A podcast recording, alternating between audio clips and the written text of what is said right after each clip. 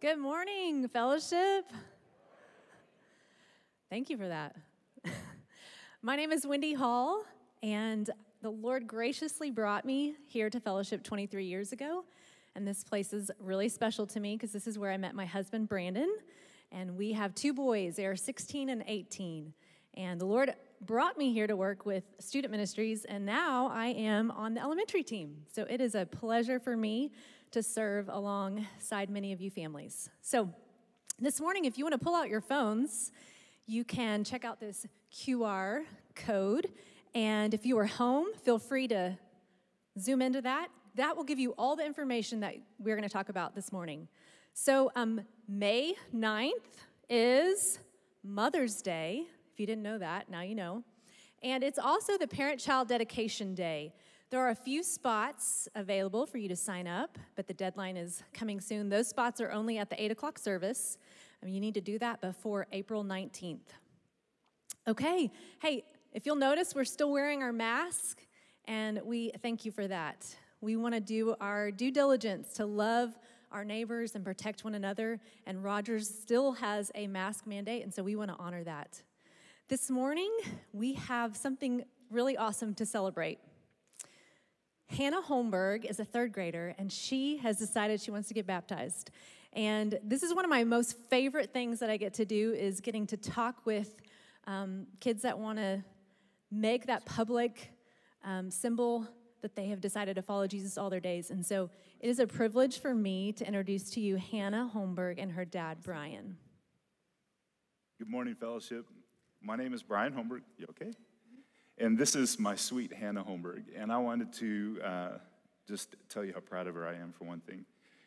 Uh, so excited that several years ago, uh, Hannah asked Jesus into her heart. And I was able to be there and pray with her for that. And that was a huge blessing that the Lord allowed me. And now I get to come before you again. And in this time, Hannah has asked and decided to uh, be baptized.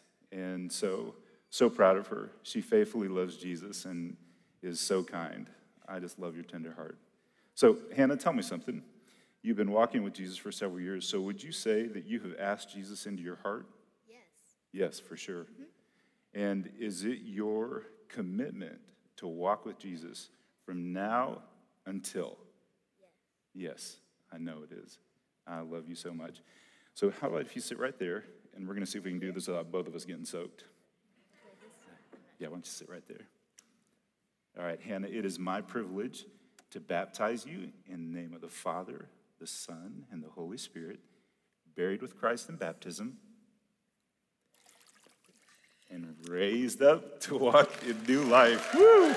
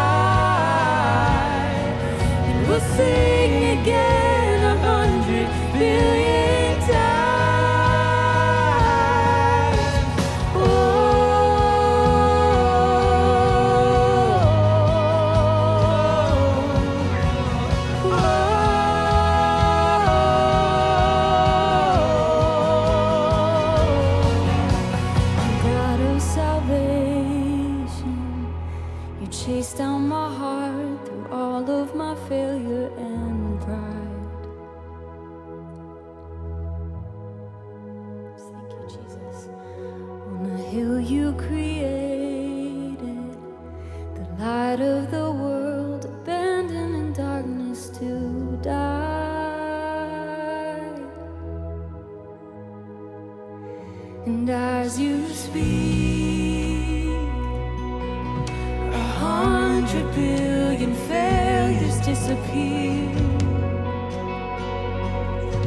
Where you lost your life so I could find it. If you left the grave behind you so alive, I can see your heart.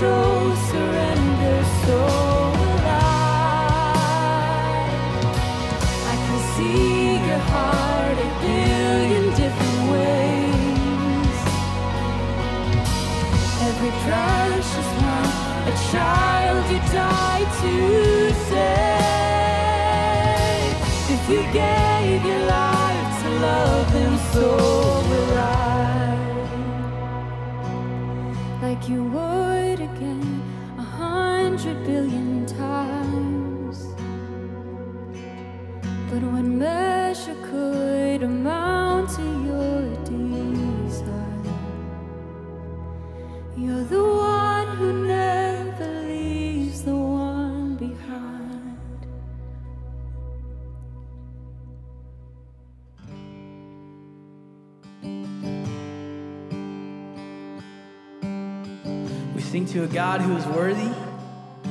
His name is Jesus. And He calls us to build our life upon His, to live a life like His. Well, we just posture ourselves to sing to Him this morning? He's so worthy. Let's sing about it.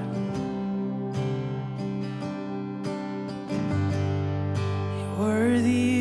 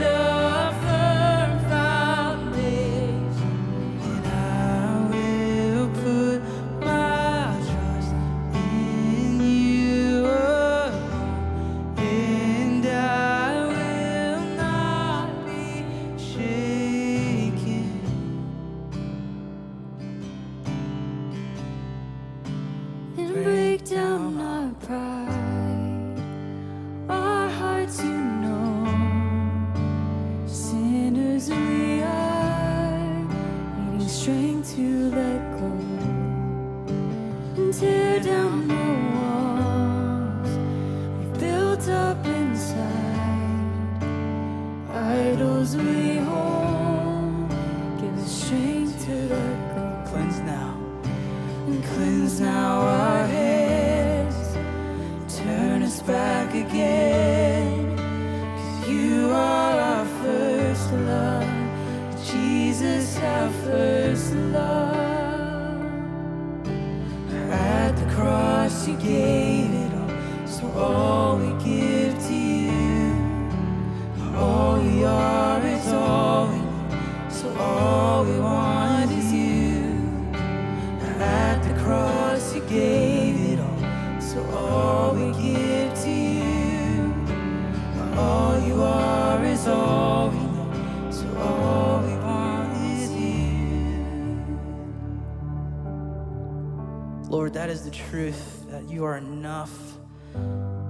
Would you begin to speak to our souls? Would your spirit begin to move inside of us?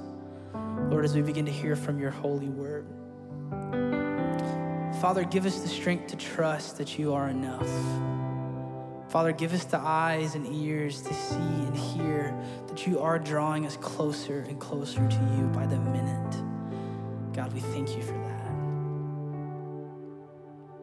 Lord, would you just, again, just spirit speak to our hearts, speak to our souls. We pray all of this in the holy name of Jesus. Amen. You may have a seat.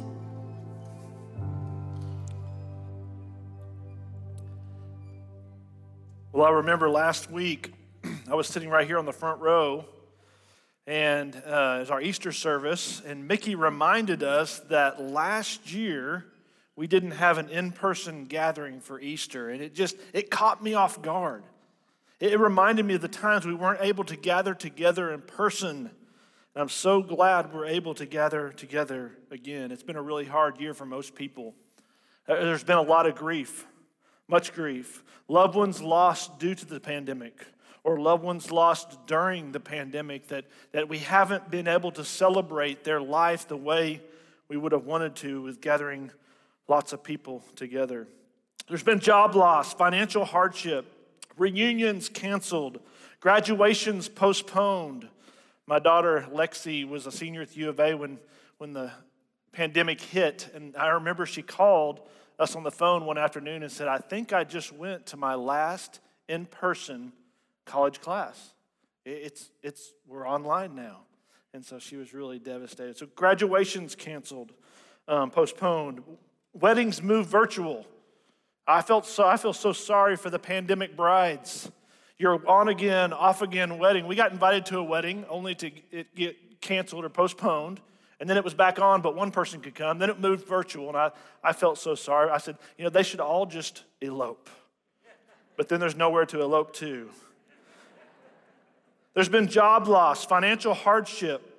There's been, a, there, we've seen incredible division, political division, racial tension, incredibly challenging times. There's been this, this culture emerge where people are angry about just about everything and they want to argue about it. I was watching, I was on Facebook, which probably shouldn't have been, but I was on it, and I was watching this conversation between two people about this thing.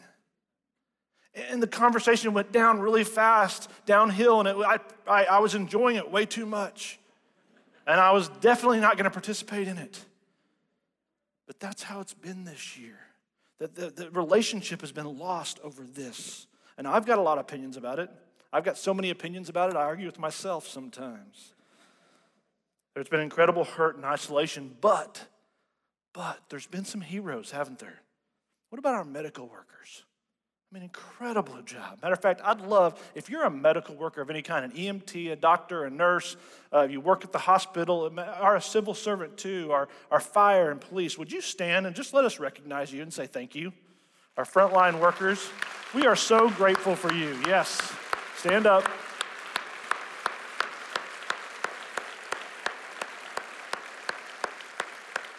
You carried us through this. And I tell you, there's one other group of people I've got to recognize because they are heroes. Uh, all of us parents really appreciate him after this year, and it's our, our educators, our teachers. And so, if you have anything to do with educating our kids, public, private, if you're a teacher, administrator, would you stand up and just let us thank you as well? Yes, we are so grateful for you.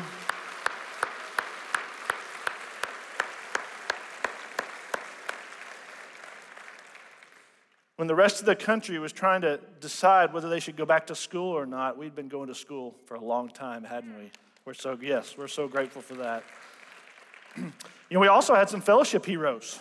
Um, our early childhood ministry here at Fellowship, and you may or may not know this, but what they did during the pandemic was absolutely incredible. When all the daycares were shutting down, when, when, uh, when all the church nurseries were shutting down, we actually pivoted. Um, we talked to the folks at Mercy. The medical workers there were not being able to come to work because their kids had no place to go. And so they pivoted. They learned about PPE. They learned how to clean things. And they turned into a, a daycare devoted especially for medical workers. And here's the cool thing it was all free. And it was a way for our church to say thank you to your workers. And they, they came over this a couple weeks ago and just said thank you. And we had a big party together. And it was really, really a sweet time. With all the hard stuff happening, there was some actual funny stuff in our family that happened that we were able to laugh about. Here's one just during the first of the pandemic. My college freshman son wrote, a, wrote an email to his professor. I can't pronounce the professor's name, but listen to this Dear Professor so and so, I've truly enjoyed your class this semester and feel like I've done fairly well. However, with all the craziness from the coronavirus outbreak that's been going on, I did not get my assignment turned in on time. And I was wondering if you'd be willing to accept it late. I'm truly regretful about this situation and would appreciate some leniency. Sincerely, Jackson Barclay. Now listen to his reply. Jackson, this assignment was due before the craziness started. I have given you full credit. Stay healthy. He showed him some grace. We'd also planned a trip to a cabin that was going to be near our uh, my in-laws. And so, in order to do that, we're going to have a brief time with them. You know, we're, we're trying to travel but be as safe as possible. It's a cabin in the woods. We weren't going to really be around anybody, but we're going to have a brief time with them. I said, well, if we're going to do that, you know, we've got college students and high school students and middle school students our family. I said, everybody's got to get tested. So everybody got tested. And then all the tests came back negative, except for one hadn't come back yet. And it's Christmas Eve, and we're packing up. We're, get, we're getting ready to go. And guess what? That one test comes back for our daughter that's been, that's been quarantined for three weeks because of, you know, exposures at school and stuff. Guess what? She tests positive. And so I said, see you in 10 days. and she went into the room. We celebrated Christmas that way. My hope for us is that we continue to be able to have more and more people come back where we can worship God shoulder to shoulder and gather again in small groups, face to face, as much as possible, as soon as possible, as safe as possible. We want to do that as a church because we are the people of God, moved by the Spirit of God, studying the Word of God, and we need to gather together to worship God. So, how will we return to normal? You know, I see, I see sports starting to return to normal. I see, I see uh, uh, vacations starting to happen. So, my, our challenge this morning is we're going to look at is how are we going to return and spiritually engage to normal, or what might the new normal look like? we're starting a, a four week series today called Pastor's Heart. And so we're letting some of our teachers, teaching pastors, come up here and just, and just share with you what our passion is. And my passion is you, God's people, and God's word. And we're going to spend some time this morning looking at the exile, or actually the return from exile. And if this interests you, I encourage you. I saw Nick, I see you out there. I'll give you a plug for the training center. If this interests you, this is actually one of the sections of our Panorama of the Bible class and we're going to look at the return from exile. And so we're going to have a lot of fun today. I will warn you, we're going to be moving fast, and we're going to touch lots of books of the Bible because I love the Word. And we're going to be moving fast, but I think you're going to like the way we get to look at the scriptures. We're going to mainly be in second, the end of Second Chronicles and the book of Ezra, but we're going to lay some prophets on that as well. Isaiah is going to speak into it. Jeremiah is going to speak into it. We're going to jump into Daniel for just a second, and we're going to move really quick, and I hope you'll be with me. Here's the big idea God uses his people to accomplish his plans for his purpose over and over and over again. And then I've got a challenge for you before we leave. How's he going to use you post pandemic? We're going to see four key, key leaders this morning. We're going to see Daniel, God's going to use him to, he responds with repentance and lays the foundation for restoration for God's people out of the exile. We're going to see Zerubbabel. Try naming your kid that. He wouldn't be able to spell it till he's 10 years old. Zerubbabel, who rebuilds the temple. We're going to see Ezra, who rebuilds the people. And we're going to see Nehemiah, who is responsible for rebuilding the wall. Now, you might remember a few weeks ago, we were in the book of Joshua, weren't we? And Joshua was used by God to, to enter the land. And remember, they conquered the land and they possessed the land. So, so God's people were living in the promised land. But then I want you to look at the last verse or the last chapter of Joshua with me. Look at this. If you violate the covenant of the Lord your God, which he commanded you, and go and serve other gods and bow down to them, the Lord's anger will burn against you, and you will quickly perish from the good land he has given you. You see, it's, it's Deuteronomy 28 ringing in his ears, I bet. If you obey, blessing. If you disobey, punishment. It's kind of like the parenting lesson, isn't it? God's going to get his obedience no matter what. It's either the easy way or the hard way. But guess what happens? It goes downhill pretty quick. If you look at this timeline with me, that, that uh, sideways triangle is, is where Joshua was at. So we studied the book of Joshua. They move into the next section is apostasy. That doesn't sound good, does it? It's the time of the book of Judges. It's where the sin cycle is introduced if you've been through Panorama. And then the, the next section is the kingship united where God gives the people some kings that they, they wanted, that Saul and David and Solomon, and at the death of Solomon, the kingdom actually divides into Israel in the north and Judah in the south. Israel ends up in exile or captivity in 722 BC, and Judah in the south in 586 BC, and we'll be following that southern line mostly today, ends up in exile. And so God's people are ending up in exile, and I want to talk a little bit just about how they got there. If you would turn your Bibles to Second Chronicles chapter 36. We'll be there for a short time. We'll move into Ezra. We're going to look at a couple prophets. Lace up your shoes. We're getting ready to go. Second Chronicles 36. The Lord, the God of their ancestors, sent word to them through his messengers again and again because he had pity on his people and on his dwelling place. He had pity on his people, he had pity on his dwelling place. The nations in decline, Let's see how they respond. But they mocked God's messengers. They despised his words and scoffed at his prophets until the wrath of the Lord was aroused against his people, and there was no remedy. He brought up against them the king of the Babylonians, who killed their young men with the sword in the sanctuary, and did not spare the young men or young women, the elderly or the infirm. God gave them all into the hands of Nebuchadnezzar. So, Nebuchadnezzar was the king of the Babylonians who, who conquered God's people, who conquered the southern kingdom. Now, if you like the name Zerubbabel, you might want to name your kid that. Don't name him Nebuchadnezzar. They won't be able to spell it, first of all, till they're 15 years old. Second of all, he wasn't a good man. So, pastoral pause here. They, how they respond to God's people, how they respond to God's invitation, they, they stiff armed it. They, they mocked God's people. We would never do that, would we? We wouldn't be so dumb that when God's reaching out to us and calling us to Him, we wouldn't stiff arm Him or mock His people, would we? I sure hope not. In verse 18, he carried to the Babylon, he carried to Babylon all the articles of the temple of God, both large and small and the treasures of the Lord's temple and the treasures of the king and his officials. So, so Jerusalem's going down. They set fire to God's temple and broke down the wall of Jerusalem. They burned all the palaces and destroyed everything there of value. Think about it Jerusalem, the wall, the temple, gone. The temple's burned, the walls crumbled. They, are, they have a national identity problem. They have no place to worship, and they're being carried off into exile by the king of Babylon. And then next, this really odd verse comes, verse 21. Look at this. The land enjoyed its Sabbath rests. All the time of its desolation, it rested until the 70 years were completed in fulfillment of the word of the Lord spoken by Jeremiah. Now, what does that mean? Well, here's what happened. when God's people entered their land back in Joshua that we just studied, to the time of the exile is 490 years. Now, there's also a 490 years from the time of exile to the coming of the Messiah, which is really interesting, and we don't have time to look at today. But the 490 years from the time of God's people entering the promised land in Joshua to the exile is 490 years.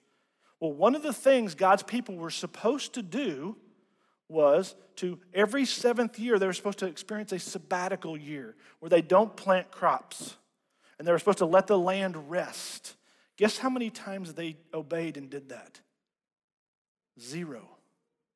And so if you divide 490 by seven, so every seventh year, you know what your answer is? I'm not a math major. I was an accountant, so I need a calculator, but it's 70. 70. That's how the, they get the time of the exile. So God's going to get his Sabbath rest years. He's going to get obedience one way or the other. And it looks like they chose the hard way.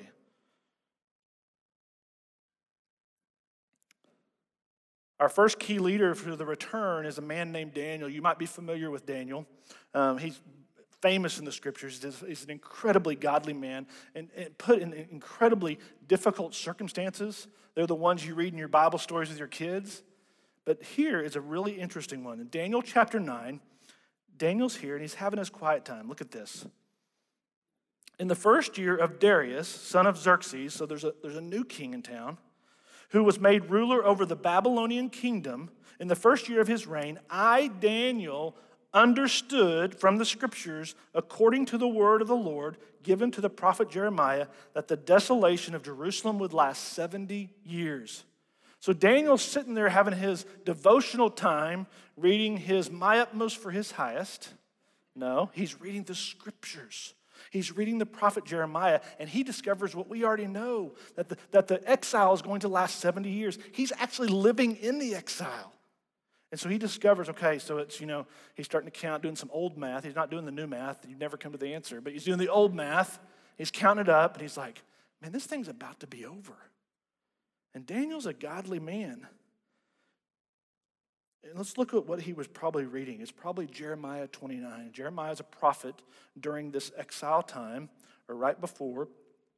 And here's what he was probably reading This is what the Lord says When 70 years are complete for Babylon, I will come to you and fulfill my good promise to bring you back to this place. Pause. So that's pretty encouraging, isn't it? And the next verse, I think you're going to recognize.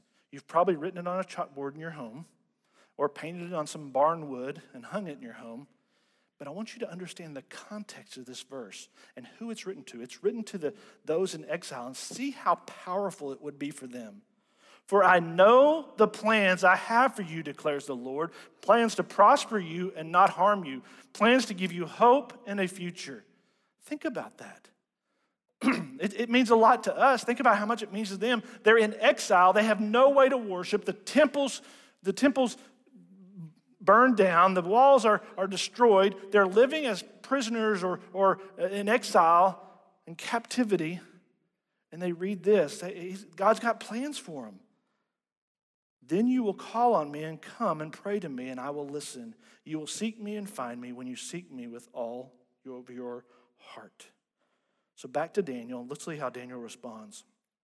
So I turned to the Lord God and pleaded with him in prayer and petition, in fasting and sackcloth and ashes, and prayed to the Lord my God and confessed, Lord, the great and awesome God who keeps his covenant of love with those who love him and keep his commandments, we have sinned. Who sinned? Daniel and all the people. See, he's, he's, he's leading a, a, a, repentance, a national repentance. We have sinned and done wrong. We have been wicked and have rebelled. We have turned away from the commands and the laws. You see, there's a principle Daniel knows and he's exhibiting, and it's this repentance precedes restoration. Repentance precedes restoration. And so, pastoral pause, I want to take a time out here. Do you think that's still true today? Yeah. And so, if you've uh, picked up a bad habit in the pandemic, if you picked up a secret little sin or something's going on, the, the, formula is here. You can follow Daniel. The formula is you, you confess the sin, you, you repent of the sin, and that leads to restoration. Because I'll tell you this if you feel distant from God, God hasn't moved. And He's waiting to restore relationship with you. Repentance precedes or leads to restoration. The Apostle John believed it in his, his letter, his epistle. 1 John 1 9 says this If we confess our sins, he is faithful and just and will forgive us our sins and purify us from all unrighteousness. Well, we continue our story, but we're going to move to the book of Ezra. If you're in your Bible, just go to the next book. Um, you, now, if you type A personalities, you might say, okay, why is he skipping those last few verses, the last couple of verses of Second Chronicles 36? I'm going to show you in just a second, and it's really cool. Ezra chapter 1, verse 1. in the first year of Cyrus, king of Persia, now, new king, the, the Medes and the Persians got together. They conquered the Babylonians. It's another worldwide empire. Cyrus is the most powerful man in the world. And so, the first year of Cyrus, king of Persia, in order to fulfill the word of the Lord spoken by Jeremiah, the Lord moved in the heart of Cyrus, king of Persia, to make a proclamation throughout his realm and also put it in writing. And here's what it is. This is what Cyrus, king of Persia, says. The Lord, the God of heaven, has given me all the kingdoms of the earth and has appointed me to build a temple for him in Jerusalem in Judah and any of his people among you may go up to Jerusalem and Judah and build the temple of the Lord, the God of Israel, the God who is in Jerusalem, and may their God be with them. Now, what compels a pagan king to do this? He's not a believer, he's not a follower of God. What compels a pagan king to do this? And if you want some extra study, Proverbs 21 1. And it simply says something like this The king's heart is like a stream of water in the hand of the Lord. See, God's in control, and He can guide anybody in any way. Not only does He use His people, He also uses people like Cyrus. But also, there's a historian, extra biblical uh, historian, who said that Cyrus actually looked at the prophet Isaiah's writing and the prophet Isaiah, a century and a half beforehand, actually prophesies Cyrus by name being used by God. Can you imagine that? If somebody came to you and goes, hey, look at this. This guy 150 years ago wrote this about you. I would do it, wouldn't you? And here's what it says Isaiah 44.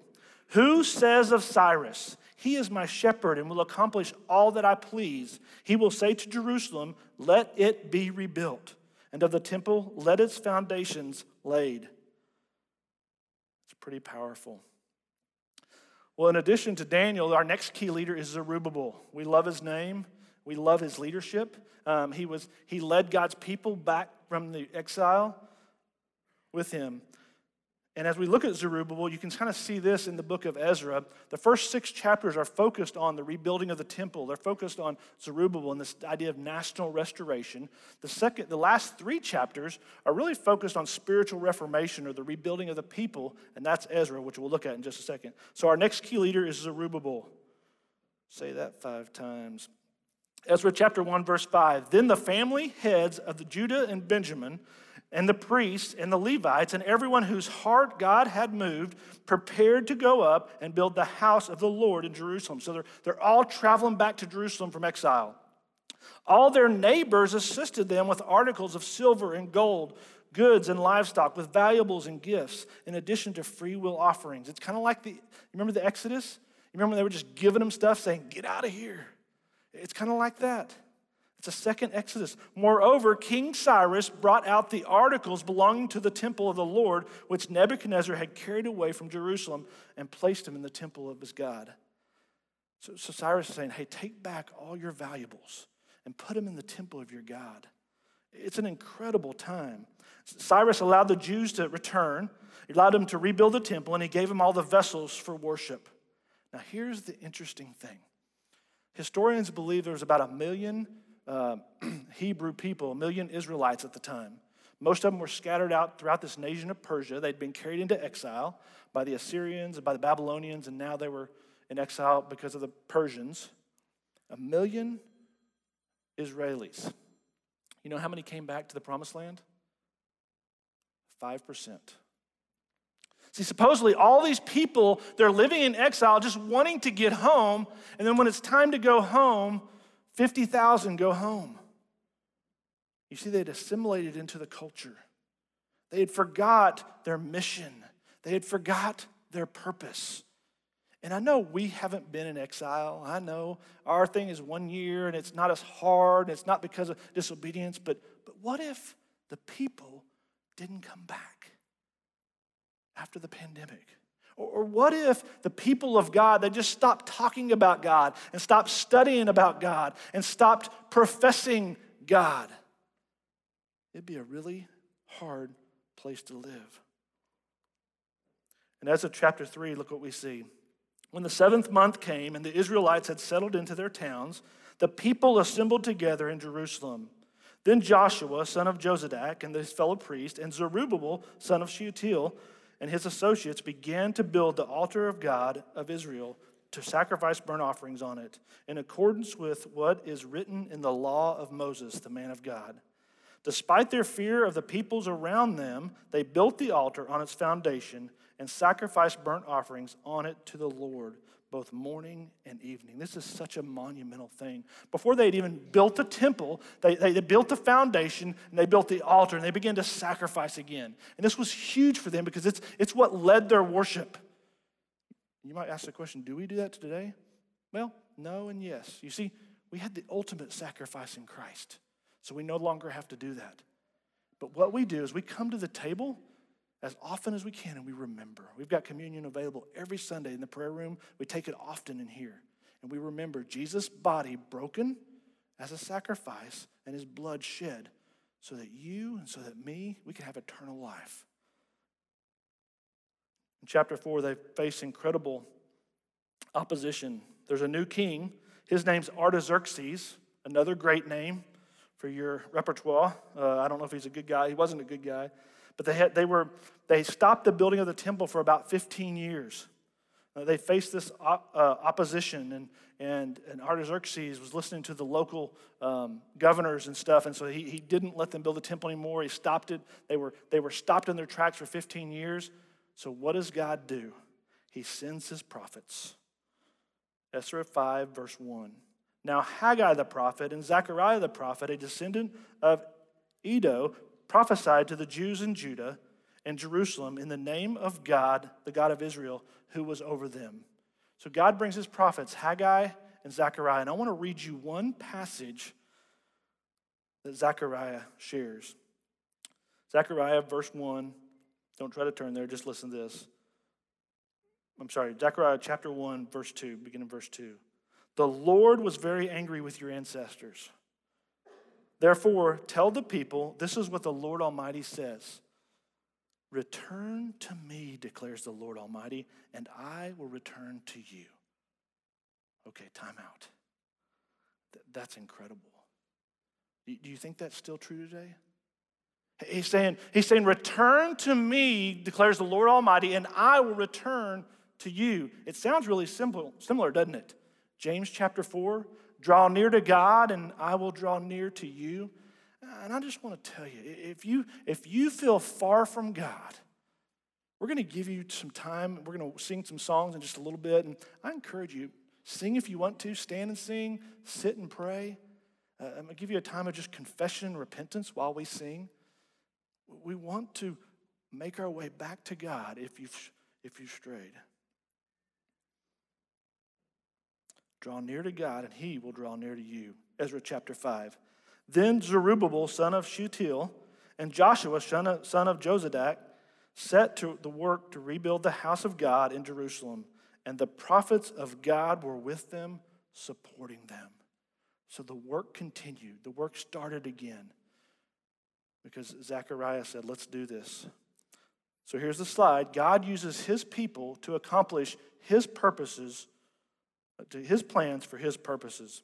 Hey, key leader number three. We've seen Daniel, we've seen Zerubbabel, now we have Ezra. In chapter 7, Ezra arrives on the scene. He brings a, a group back with him. It says Ezra arrived in Jerusalem in the fifth month of the seventh year of the king. He had begun his journey from Babylon in the first day, of the first month, and he arrived in Jerusalem the first day, of the fifth month, for the gracious hand of God was on him. I think that's really funny. It took him like what, four months to get there? And he was excited about that. But I want you to look at verse 10. Because you may be sitting here thinking, okay, you're saying that God uses his people to accomplish his plans for his purposes. How's he going to use me? What do I need to do to be that kind of person that's used by God? Look at the text. Verse 10 For Ezra had devoted himself to the study and observance of the law of the Lord and to the teaching of his decrees and laws. Hey, our purpose here at Fellowship is to, the reason this church exists is to produce and release spiritual leaders, you and me. And we want you to minister in your area of giftedness and passion. And you might say, How do you do that? You study God's word and you preach God's word. I'm not a preacher. Man, we got small group leaders. We got all kinds of opportunities. We want to produce and release spiritual leaders who know the authentic Christ and can express the authentic Christ. And how you do that is you know God through His Word and you gather with His people. And we want you to get back to doing that as soon as possible, as often as possible, as safe as possible. It's time to get shoulder to shoulder again. It's time to get face to face again. And I'll tell our online audience, we want you back here worshiping with us as soon as you can. This, our, our, our video feed's really designed for those people who can't be here because of some kind of uh, illness or something, and they're shut in, or they're geographically can't come. We want to be shoulder to shoulder and face to face again. God uses his people to accomplish his purpose for his plan. That's big idea number one. Let me ask you the question how's he going to use you? Second thing, repentance leads to restoration. Do you have some business you need to do with God? Daniel and Ezra, they've shown us that we need to do that. In the book of Nehemiah, uh, the leader Nehemiah emerges. And Ezra is still involved. They're kind of like uh, partners in ministry. Uh, Nehemiah is more of a national leader. Ezra is more of a spiritual leader, but they're, they're partners in ministry. And, and Nehemiah does this incredible job of rebuilding the wall in a miraculous amount of time. It's a great lesson in leadership if you haven't studied him. He's probably the most recognizable of all these people, but I encourage you to read about Nehemiah. We don't have time to go there today.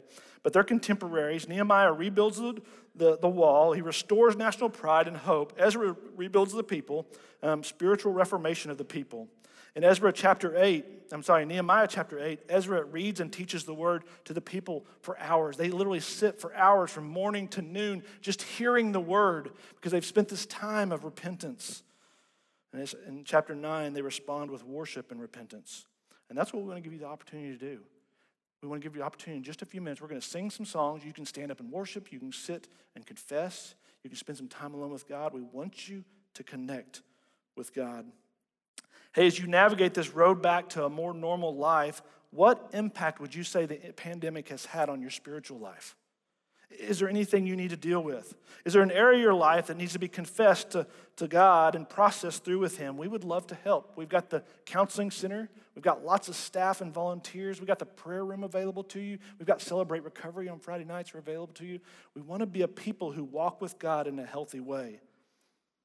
Are there any roadblocks for you to connect? And I want to challenge you we all need a. How's that? That's a lot of letters, isn't it?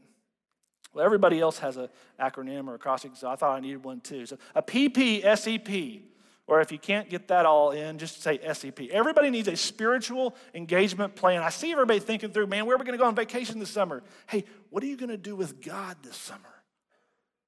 We all need a spiritual engagement plan. What's yours going to be? And I want you to do, think about three things. What are you going to start? What are you going to stop? And what are you going to return to? Start reading the Word of God again or, or practicing those spiritual practices like prayer and being together. Stop if there's a sin or a bad habit that's crept up. Uh, get somebody and process it with and deal with it. And then return to, return to that gathering as normal. Shoulder to shoulder in worship, face to face in small group. Hey, I've got one of our elders was going to come up here, and he's going to kind of just share with us what they've been through and, uh, and, and what he suggests that we should do for our spiritual engagement plan. So, Ed, come on up here.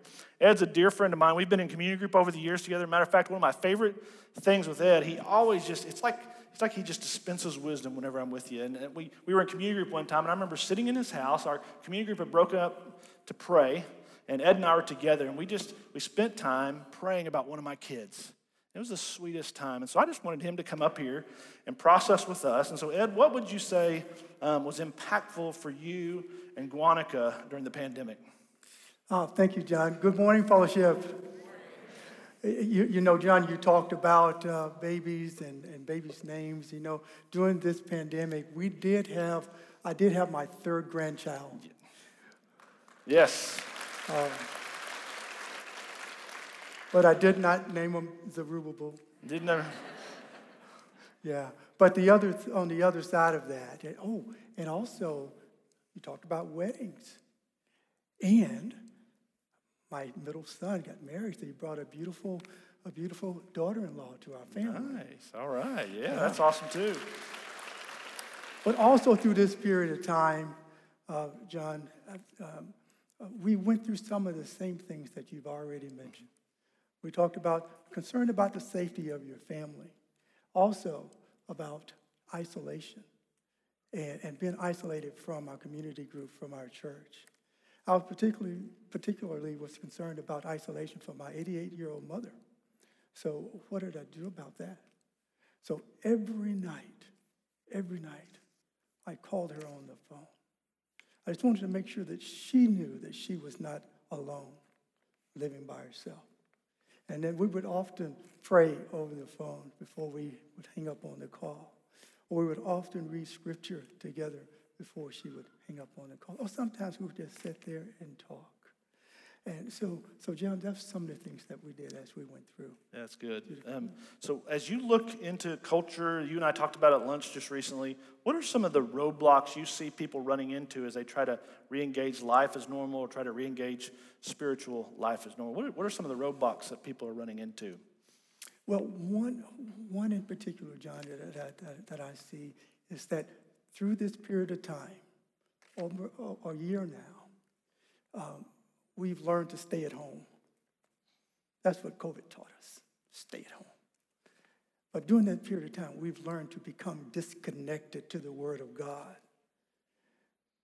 Disconnected to the Word of God. Think about that disconnected to the Word of God. We've not attended church. We've not attended uh, our community groups. We maybe have skipped a little bit on our prayer, prayer time and also our reading the Word of God. Therefore, we become indifferent to the spiritual things of God and become disconnected this, during this time and during this period. And you mentioned our, our community group leaders. Fellowship, that's our responsibility to reach out to those individuals that we know of that are missing out on God's Word. That's good. Hey, speak real quick to the political divisiveness that you and I talked about, the racial tension, the, the kind of the online culture. What would be your words of wisdom as one of our elders and, and I, I would say elder statesman? I see some gray hair there, yeah. Grandpa. So, what would you say? How would you speak to that? Well, I, I, I call that, um, John, uh, being distracted by worldly events. Being distracted by worldly events. You know, we have, um, uh, through this time period, social media has been a big intervention in, into our lives. And, and we see every day racial tension, political strife, social justice causes, so civil unrest. And one of the things that has happened is that we have now picked and we've chosen sides. One thing that we did not do was pick God's way because He has a better plan and a better way. Built on the foundation of peace and joy and love. What about this simple form- formula when we think about those things? Loving God loving others as we love ourselves. That's the way that Christ handled it in Matthew 22. That's really good. Hey, so one last question. How are you and Guanica handling kind of your, your, your post pandemic spiritual engagement? How are you all going forward um, now that the pandemic seems to be hopefully subsiding? Well, John, we, we have what we call an intentional plan. Every morning that we um, get prepared and get ready for our day, we flip on the music of worship music. Most of it was downloaded from, from, from what we sing here at Fellowship. And then we, after the music is played and we we grab our Bibles and we read scripture together out loud. I just think it's important for husbands and wives to, to, to, to worship together. And we do that every morning. And after the, the, the, music and after the scripture, we stop to pray together before we walk out of our house. The second thing that we intentionally have done to make sure that we, we re-engage with our community group. This year, we had the, the, the, the fortune of having newlywed couples as part of our community group. That, that's why I couldn't be in it, huh? That's absolutely I'm getting right. older too. Yeah, that's right. We're having too much fun. And, and, and immediately after we started a couple of sessions, then the pandemic hit and we had to stop. But we didn't stop having the meetings. We just stopped meeting together in person and continued our meetings. And now we're getting those phone calls, those text messages. When can we start meeting face to face again? And I just enjoy that, that, uh, that, that time with them. That's awesome. Will you tell him thank you for your leadership? Ed, we appreciate you.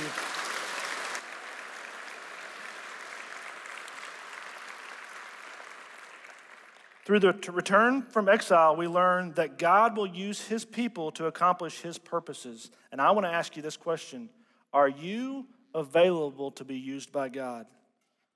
We've learned that confession and repentance precede restoration. So if there's, there's something going on, if there's a, a bad habit, a sin you've picked up, just take some time to confess it during this time of worship. As soon as it's safe for you to come back, we want you to come back. We want to we want to worship together shoulder to shoulder. We want to meet together in small group face to face, and we want to do it as often as possible, as soon as possible, as safe as possible. What's your return going to look like, or what does it need to look like, and how can your church help? We want to help. Here's the timeless principle given by Zechariah Return to me, declares the Lord, and I will return to you. Or said in the New Testament by James, Draw near to God, and I will draw near to you. Let's worship.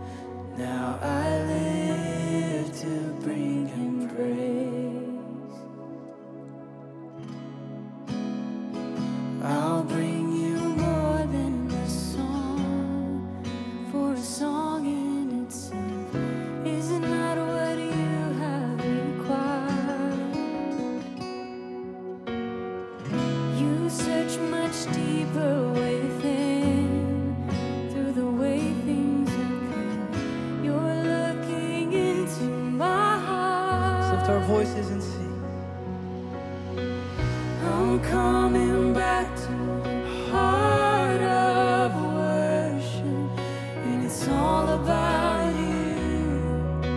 It's all about you, Jesus. I'm sorry.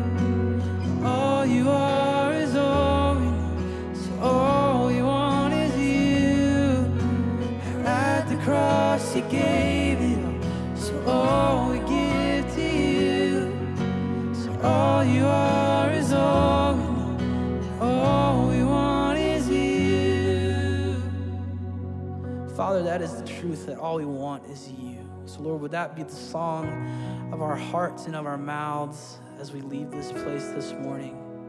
Spirit, thank you for speaking to us. And Lord, would you be our guide as we leave this place? We love you, Jesus, and pray these things in your name. Amen. Fellowship, if you have any more questions, just refer to the screen behind me, and they should be able to answer them for you. And if you need prayer this morning, we have the Thomasons in the prayer room.